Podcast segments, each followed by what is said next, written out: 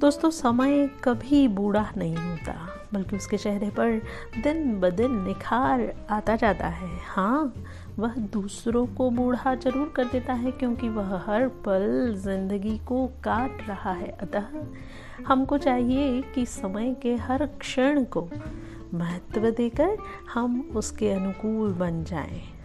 और मुस्कान लिए आता है क्षण, अतः हम हर समय के हर पल का स्वागत अपनी मुस्कान भरी रंगोली में करेंगे, ताकि हम इसका अधिक से अधिक उपयोग अपने जीवन में कर सकें। समय के अंतर्गत ही इस पृथ्वी पर सभी कार्य शुरू होते आए हैं, यहाँ तक कि नए आविष्कार, नए अनुसंधान, नए विचार आदि के लिए समय ही मानव को प्रेरित करता आ रहा है।